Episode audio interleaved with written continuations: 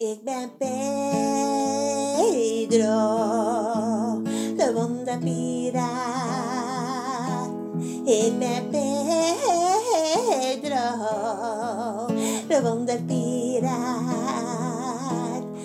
Ron wil een tattoo, aflevering 9.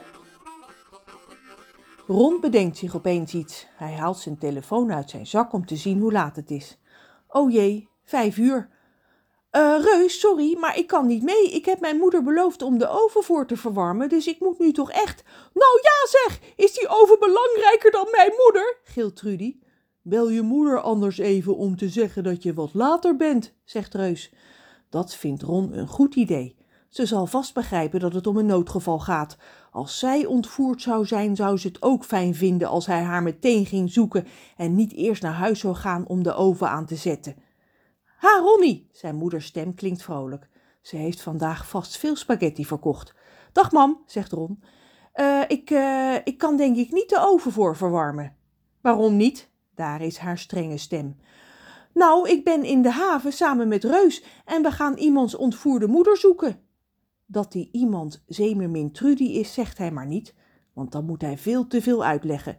Zijn moeder is even stil en zegt dan: Wat? Waar ben je? Ben je met een reus? Ik ben in de haven.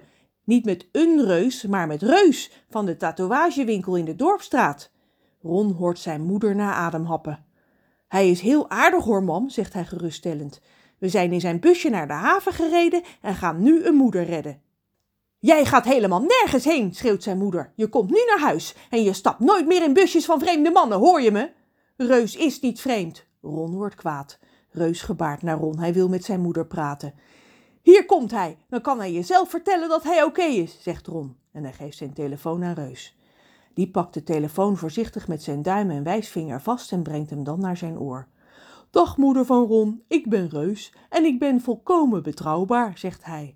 Hij krijgt niet de kans om nog meer te zeggen. Hij luistert, knikt af en toe en geeft dan de telefoon weer terug.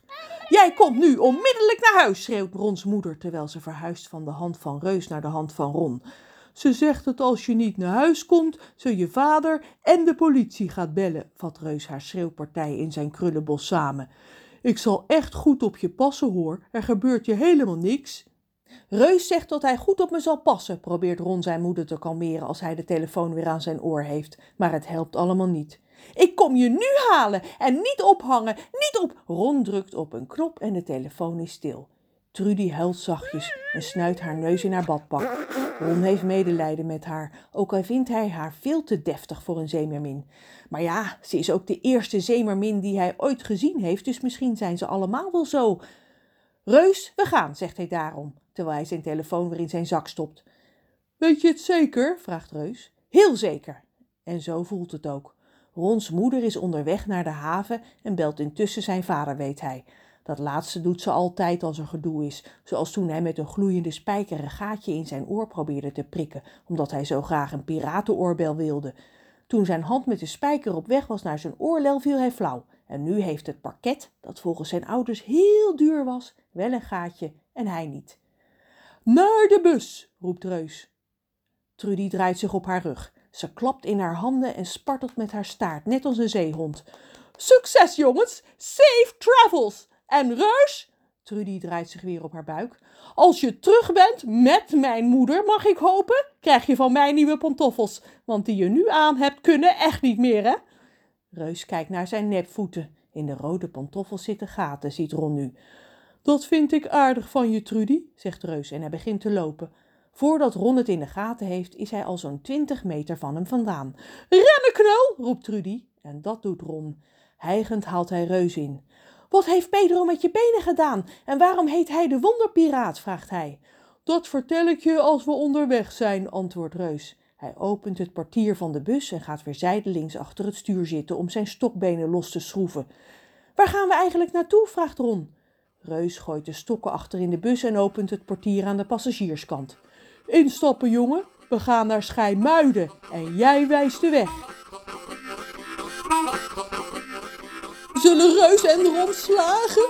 Zullen ze mijn arme, arme moedertje redden? Dat is een geraden. Tot volgende week. En eh, niet in busjes van vreemde mannen stappen, hè?